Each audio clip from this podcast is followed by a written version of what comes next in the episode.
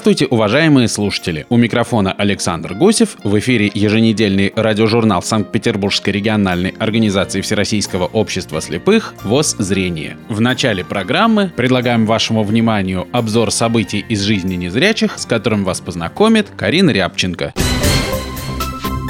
Права инвалидов на получение земельных участков под гаражное строительство и под индивидуальное жилищное строительство предлагается уточнить. Соответствующий законопроект внесен в Госдуму. В пояснительной записке к документу отмечено, что в настоящее время социальные гарантии для инвалидов нуждаются в уточнении, поскольку действующее правовое регулирование данного вопроса характеризуется правовой неопределенностью, зачастую становящейся препятствием для получения инвалидами соответствующих требующих земельных участков. Закон о социальной защите инвалидов в Российской Федерации предлагается дополнить статьей, которая даст право людям с ограниченными возможностями здоровья и их семьям на государственные и муниципальные земельные участки для индивидуального жилищного строительства и ведения личного хозяйства без учета жилищных условий, а также предусматривается право на первоочередное предоставление земельных участков для строительства гаража, передает парламентская газета. Незрячая жительница Саратова Ирина Бикина работает над энциклопедией по вязанию для людей с инвалидностью по зрению. Издание будет состоять из шести томов. Две книги уже вышли из печати в петербургском издательстве «Чтение». Они получили название «Узоры для вязания на спицах» и «Цикл уроков по вязанию на спицах». Одна книга – продолжение другой. В интервью «Радио ВОЗ» автор рассказала об особенностях своей энциклопедии. Сейчас я работаю над серией книг по вязанию, которые адаптированы специально для незрячих. Уникальность этой серии состоит в том, что для нее я разработала специальную систему обозначений, с помощью которой можно записать узор любой степени сложности. Вторая особенность этой серии состоит в том, что любой незрячий человек, владеющий искусством вязания, может взять книгу, прочитав описание работы, связать самостоятельно любую вещь, не прибегая к помощи зрячего человека. На сочинском горнолыжном курорте «Горки город» открылся необычный проект «Мир на ощупь». На входе посетителей просят сдать все светящиеся предметы и вручают белую трость. Проводниками по интерактивному пространству в абсолютной темноте выступают незрячие гиды. Экскурсия построена в виде квеста. Первое место, куда попадают гости – жилая комната. Посетителям нужно найти кровать, шкаф с одеждой и, главное, ключ, открывающий дверь в соседнее помещение. О том, что участники попадают на рынок, они понимают по стойкому запаху специально разложенного везде сена. Завершается часовое путешествие посиделками в кафе. Процесс подбора кадров для проекта в Сочи был непростым. В Санкт-Петербурге, где в 2015 году открылся первый в России подобный квест, выбирали из множества претендентов. В Сочи желающих работать оказалось шестеро. Чтобы помочь незрячим гидам почувствовать себя увереннее, для них организовали психологические тренинги. Один из них вел финалист конкурса «Минута славы» оперный певец Олег Крикун, передает информационное агентство ТАСС. Электронный фонд Санкт-Петербургской государственной библиотеки для слепых и слабовидящих пополнился новыми изданиями. Их оцифровала корпорация «Элар». В результате проекта специализированной литературой в цифровом формате была наполнена электронная библиотека «Коррекционная педагогика и психология», сообщили Синьюз в «Элар». Этот проект Санкт-Петербургской государственной библиотеки для слепых и слабовидящих реализуется с целью предоставления широкого доступа к специальной научной и учебной литературе. Одна из задач создания электронной библиотеки – обеспечение сохранности изданий, многие из которых являются памятниками культуры и историческими ценностями. Объект хранения – Электронная библиотека Санкт-Петербургской государственной библиотеки для слепых и слабовидящих – структурно-целостный элемент фонда электронной библиотеки, ориентированный на долговременное использование и многократное обращение к его содержанию, говорится на сайте учреждения. Специалисты ЛАР отсканировали на планетарных сканерах марки PlanScan 136 тысяч страниц изданий. На этапе ретроконверсии по информации, содержащейся на титульных страницах книг и журналов, были составлены библиографические описания в формате RUSMARC для загрузки в автоматизированную библиотечную информационную систему. Также были сформированы электронные книги в формате PDF с полнотекстовым распознаванием для контекстного поиска. Технологические этапы и особенности создания электронных книжных коллекций отработаны компанией в ходе реализации множества проектов в библиотеках, которые мы выполняем почти 25 лет, рассказал заместитель руководителя департамента по работе с библиотеками и вузами корпорации «ЛР» Вадим Андренюк. В частности, для сканирования документов технология предполагает использование только планетарных сканеров, в которых отсутствует разрушительное для бумаги излучение, а книжные колыбели позволяют раскрывать издания, не повреждая их переплет. Новости правления. Оргкомитетом первого открытого пара чемпионата Санкт-Петербурга по спортивной версии игры «Что, где, когда» определены даты отыгрышей очередных этапов турнира. Третий этап будет отыгран командами в период с 21 по 28 января. Оргкомитетом накладывается мораторий на обсуждение вопросов пакета в открытых источниках и личной переписке до 31 января. Четвертый этап пройдет в период с 18 по 25 февраля. Мораторий на обсуждение вопросов пакета будет действовать до 28 февраля. Отыгрыш очного финального пятого этапа турнира состоится в Санкт-Петербурге 22 апреля. Пятый этап для команд, которые не смогут приехать в Санкт-Петербург, будет отыгран с 13 по 20 апреля. Запрет на обсуждение вопросов пакета в открытых источниках и личной переписке до 24 апреля. Правление Санкт-Петербургской региональной организации ВОЗ напоминает о том, что продолжается прием заявок на конкурс радиокорреспондентов среди инвалидов по зрению Санкт-Петербурга и Ленинградской области. Конкурс проходит в целях подготовки специалистов в области СМИ из числа инвалидов по зрению, обладающих знаниями и навыками в области журналистской деятельности и способных к самостоятельной работе в организациях, учреждениях, предприятиях ВОЗ в качестве общественных корреспондентов корреспондентов, а также в целях получения ими возможности трудоустройства на открытом рынке труда. Материалы на конкурс принимаются до 28 февраля по следующим номинациям. Актуальный репортаж. Представленный материал должен освещать значимое событие, прошедшее в местной организации или при участии членов ВОЗ.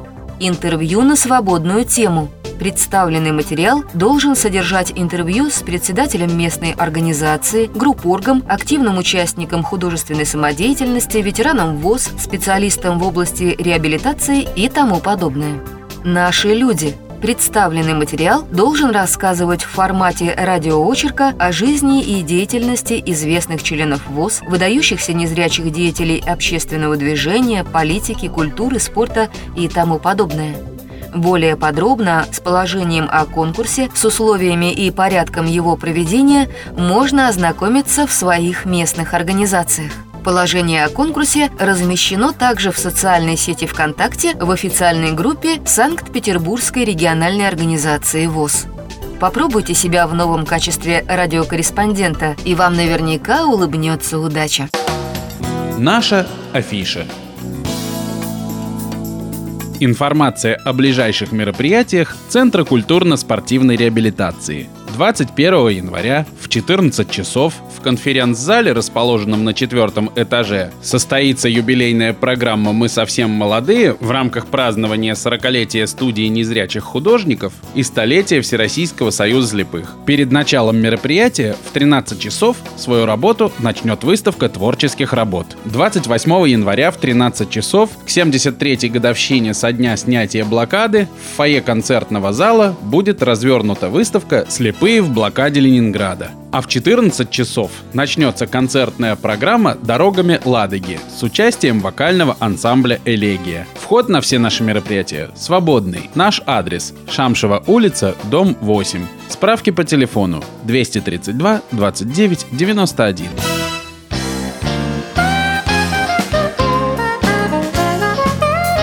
В эфире радиожурнал Всероссийского общества слепых «Воззрение». 26 ноября 2016 года состоялся реабилитационно-художественный конкурс среди команд местных организаций. Предлагаем вашему вниманию выступление команды Нарвской местной организации, которая получила приз за лучший сценарий.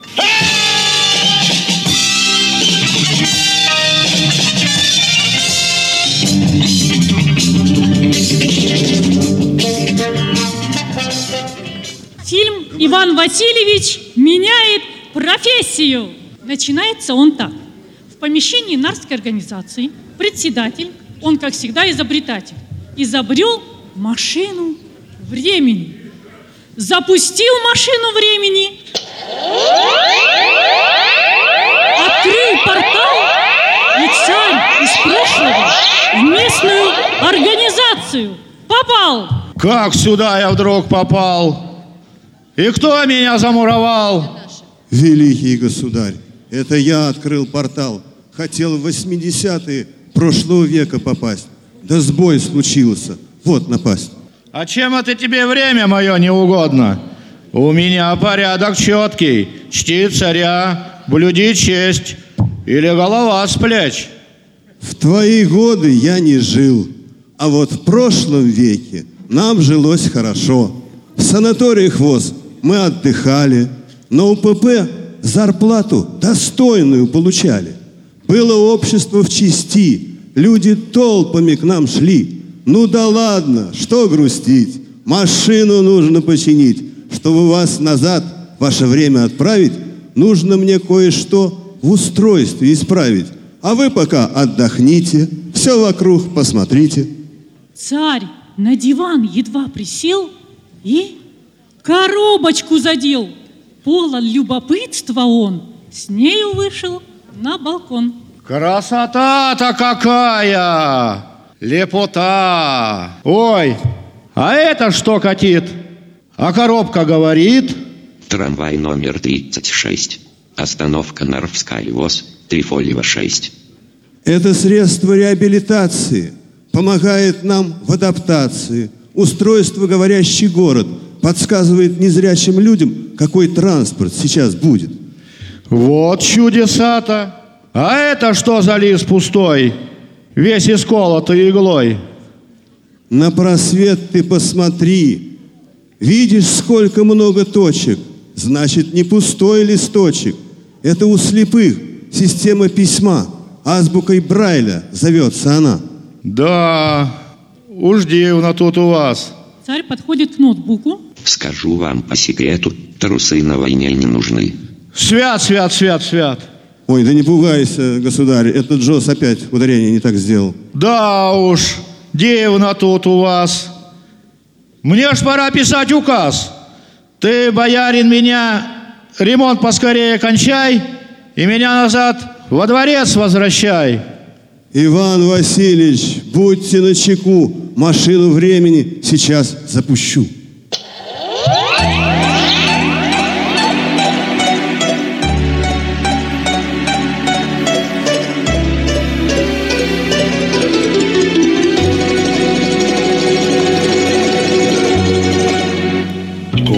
Конкурс вновь, конкурс вновь.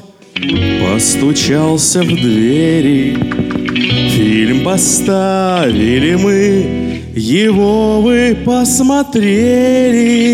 Верим по достоинству Его вы оценили Знать труды наши все. Не напрасны были.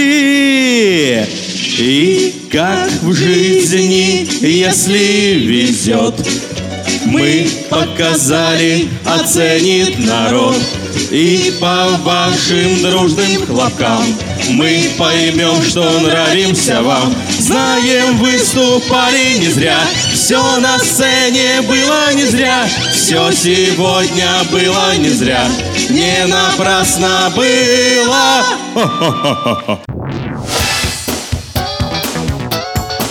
В эфире радиожурнал ВОЗ «Зрение». Слушайте нас каждую пятницу в 18 часов 30 минут на волнах радио Петербург, а также на портале podfm.ru и в приложении подкасты на операционной системе iOS. Пишите нам по адресу радиособака spbvoz.ru.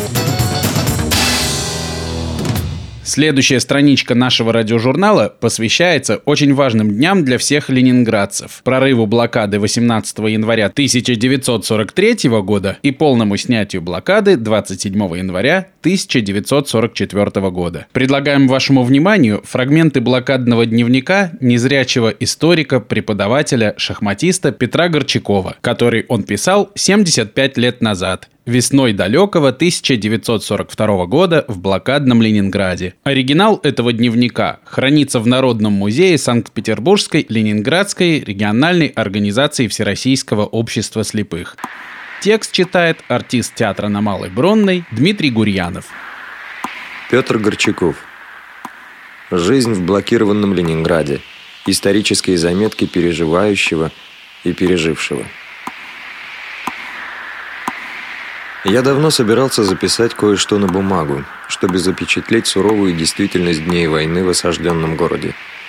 Но все не удавалось. Было много различных причин. Теперь представилась эта возможность, и я готов к выполнению задуманного плана. Правда, пишу лежа в постели, так как болею. Пишу под одеялом, так как в комнате холодно. Вот поэтому прошу читателя простить мне все мои шероховатости стиля, если он будет, языка и другое. Хочу эти заметки сохранить для себя. Как историку это не мешает. А вообще я адресую их ленинградцу, знающему жизни этот город до войны. Иначе многое будет неинтересно, да и непонятно. Что ждет меня впереди, тоже неизвестно. Поэтому надо записать свои мысли на бумаге. Пишу я в марте, начало второго, 1942 года. Пока свежо все в памяти, однако с датами и статистическими данными дело затрудняется. Но все же я думаю, что больших ошибок не допущу. Буду писать, излагать объективно, откровенно, правдиво, как было и есть. Буду писать обо всем, о всяких даже мелочах. Все интересно для будущего. Большая часть заметок будет посвящена, конечно, моей семье. Итак, 22 июня 1941 года. Незабываемый, солнечный день. Толпы людей на улицах города, стремящихся за город, чтобы провести там свой выходной день, подышать свежим воздухом, позагорать, искупаться. И вдруг радио разносит по городу весть о том, что в 12 часов 15 минут по московскому времени из Москвы по радио будет выступать Народный комиссар иностранных дел СССР товарищ Молотов. Сердце заколотилось в груди, предчувствуя нехорошее. К тому же ночь с 21 на 22 июня была уже тревожной в Ленинграде. Под утро над городом летало много самолетов. С ночи заговорили мощные уличные репродукторы, объявив о введении угрожаемого положения в городе.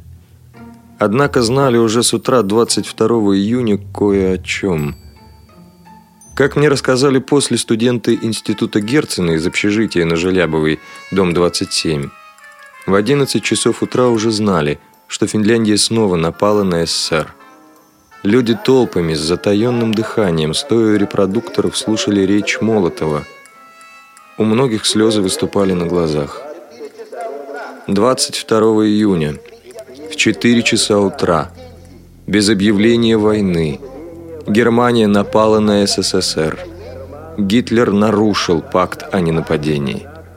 Наше дело правое, враг будет разбит, победа будет за нами. Так началась Великая Отечественная война советского народа против немецко-фашистских захватчиков. Блокада. С начала войны еще стали укреплять отступы к городу рыли противотанковые рвы за сотни километров вблизи Ленинграда. Рыли траншеи, окопы и другие укрепления строили. Это делали тысячи ленинградцев. В него вошли корабли и замаскировались. Город покрывался баррикадами с пулеметными гнездами, готовясь к уличным боям. Усиленно шла эвакуация людей и предприятий, но люди не желали ехать в большинстве. Немцы, бросив на Ленинград 21-ю дивизию, приближались к городу. Конце августа кольцо блокады было сомкнуто. Немцы окопались под городом и стали обстреливать его из орудий. Все частные телефоны были выключены по городу из военных соображений. Газ перестал подаваться в квартиры. Все население Кировского района было переселено на Петроградскую сторону и другие районы. Начались бессмысленные обстрелы из орудий. Так началась блокада, но никто и думать не мог, каким тяжелым последствиям и страданиям она приведет. Трудно было ездить на трамваях, так как часто саживали из-за тревог, да и опасно. Несколько раз я из дома добирался до дома просвещения за 4-5 часов из-за трех-четырех тревог. Бомбоубежища в большинстве плохие, поэтому часто стоишь в парадной. С октября люди не стали соблюдать правила во время тревог. Ходили при налетах. Это нередко приводило к жертвам. Немец бросал фугасные, зажигательные и осколочные, а также комбинированные бомбы. Я слыхал свист их всех, десятками. Видел даже, как они горели ярче солнца у нас на дворе. Зажигательные. Разрушения бывали большие. Часто бомба в 200-250 килограмм пробивала 5-6 перекрытий, иной раз захватывая бомбоубежище. В ряде мест бомбоубежище заваливало или заливало водой из лопнувших труб. И люди гибли, бывали сильные пожары. Так сгорели от бомб Бадаевские склады с продовольствием. Сгорели американские горы, освещая в темнейшую ночь всю Петроградскую сторону. Я это видел сам – возвращаясь с Зобиным домой. В 12 часов ночи было как днем. Много гибло людей. Бывали жаркие дни. Женя очень боялась тревог. Часто спускалась в бомбоубежище дома нашего. Я сидел в бомбежке в первых этажах. Спасаясь от ночных бомбежек, мы ночевали на первом этаже у Альтшуллер до 30 декабря 41 года. А со 2 января 42 Сима Борисовна нам отказала в ночлеге, якобы из-за нехватки места, так как якобы из-за недостачи дров они переселяются в одну комнату из двух. Однако дров у них хватит и на зиму 43-го, так как Сима Борисовна забрала Людины дрова, половину, а также дрова Туси. У нас дров хватило лишь на декабрь, а потом... Живем мы сейчас в морозной комнате. Температура доходила иногда до минус шести, замерзала вода. Жжем времянку, сломали на дрова шкаф, три стула, все полки, ящики и прочее. Голод в городе. Вот чего уж я и во сне не видел никогда до войны. Ведь в Ленинграде всегда было хорошо с продуктами. Но блокада оправдала надежды немцев целиком. С июля были введены карточки на продукты и промтовары. Сначала всего хватало, да и выдавали в срок. Но вот исчезла картошка из продажи, а фруктов мы и в глаза не видели. Постепенно нормы стали сокращать, выдача стала задерживаться. Месяц доходил до 40 дней. Таким образом, продукты за данный месяц выдавали лишь в десятых числах следующего. Тогда все кинулись в столовые, где кашу, омлет, кисель, суп – давали без карточек. Но вот за кашу стали вырезать по 50 грамм крупы, а в ноябре вырезали и за суп крупы 25 грамм, и за кашу. С декабря стали вырезать и масло по 5 грамм, за первое и за второе отдельно. За чай стали вырезать сахар. Продукты стали заменять суррогатами. Растительное масло хлопковым, вроде машинного. Вместо сахара и конфет настоящих давали дурандовые конфеты, полугорькие и совсем не сладкие. Вместо масла давали заменители – комбинированный жир, гуталин или повидло.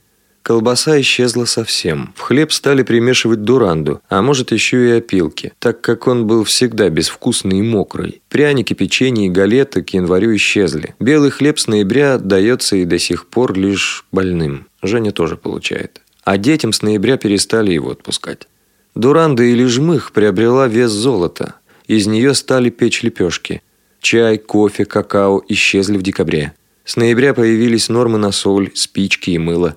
Хлеба сначала давали 800 рабочим, 600 служащим, 400 иждивенцам. Булочные не успевали снабжать народ, так как все стали выкупать хлеб и сушить. Мы тоже с лета подсушивали к дороге. Но нормы хлеба сокращались часто, и 10 ноября они стали 250, 125 и 125 грамм. Правда, в ноябре люди имели еще запасы, но декабрь и январь – страшнейшие месяцы по голоду. С 25 декабря нормы хлеба стали прибавлять – 350, 200 и 200 на день. 23 января 42 – 400, 300, 250. С 11 февраля 500, 400, 300. И эти нормы остаются и сегодня, 5 марта 42 года. Другие продукты задерживались с выдачей. У многих поэтому пропадали. В ноябре-декабре вместо крупы выдавали маисовую и дурандовую муку. Наступали холода. Исчезло топливо, замерзли водопроводные трубы. Тогда начались на почве этого перебои с выпечкой хлеба. Они доходили до трех-четырех дней. Росли тысячные очереди. Люди с часу ночи вставали за хлебом. В декабре уже не выдавали ни рыбы, ни меланга, ни яичного порошка. В январе исчез и шоколад. Так было в 1941 году. И вот в такой голод совершались непрерывные бомбежки и обстрелы. Последние до сих пор не прекращаются. Продукты выдают по декадам. В декабре масло никому не дали за третью декаду, а у некоторых пропали и другие продукты. За январь стали давать лишь 16-го продукты. 17-го наступает небольшое улучшение, самый голод казался позади. Я и Женя все время с октября получаем продукты по двум рабочим, а раньше Женя временно имела иждивенческую карточку. Зато мы в сентябре имели еще детскую карточку на Любашку. Итак, в феврале рабочий получил 2000 грамм крупы, 1350 мяса, 600 сахара, 150 сушеного картофеля, впервые с июля 41 года 150 клюквы, тоже с лета, 150 масла животного, соль и мыло, а спичек нет. По четверть литра керосина, на всех одинаково, для освещения. Это с октября первый раз. 25 грамм шоколада. Надо иметь в виду, что норма служащего меньше раза в два, а иждивенца совсем маленькая. Так иждивенец получил за февраль мясо 375 грамм. И вот с сегодняшнего дня, 5 марта 42 первая выдача в счет мартовских норм рабочим и инженерно-техническим работникам, служащим и детям до 12 лет мяса 300, 200, 100 и 100. Все это не могло не привести к страшному голоду, а голод – к колоссальной смертности. Люди ослабли почти все, бюллетенщиков стало больше здоровых. Люди пухнут, употребляя много воды или кушая суп из соли, перца, горчицы и воды. Люди к тому же измучивались переходами на работу, так как трамваи с ноября перестали ходить. Нет топлива, а значит и тока. К тому же пути от снега некому убирать. Все ослабли. Заводы и фабрики почти все встали. В январе и феврале большинство болеет, и лишь с марта начали выписывать людей на работу. А у меня заболела левая нога в коленке. Я думаю, что это следствие моего истощения и моих хождений пешком на работу на Петроградскую сторону. Хочется, однако, думать, что Ленинград начал оживать. Благодарим Радио ВОЗ за предоставленную запись. Продолжение блокадного дневника Петра Горчакова слушайте в следующем выпуске нашего радиожурнала. В эфире радиожурнал ВОЗ «Зрение».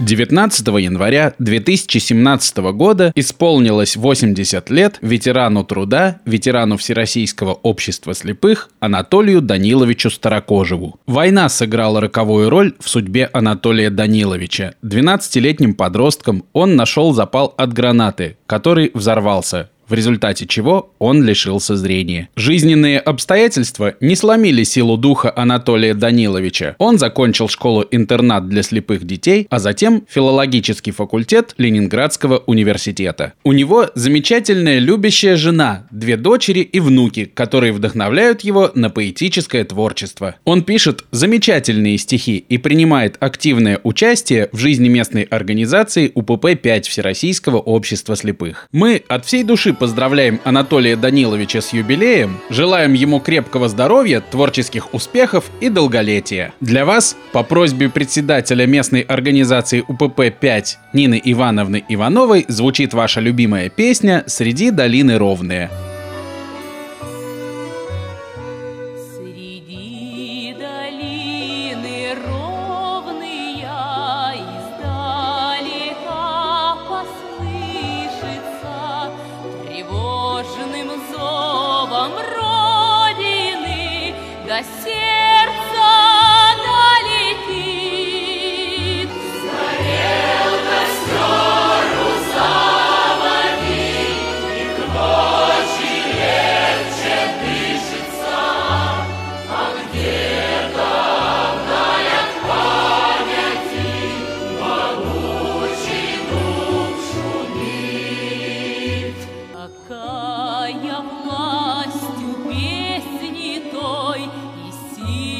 of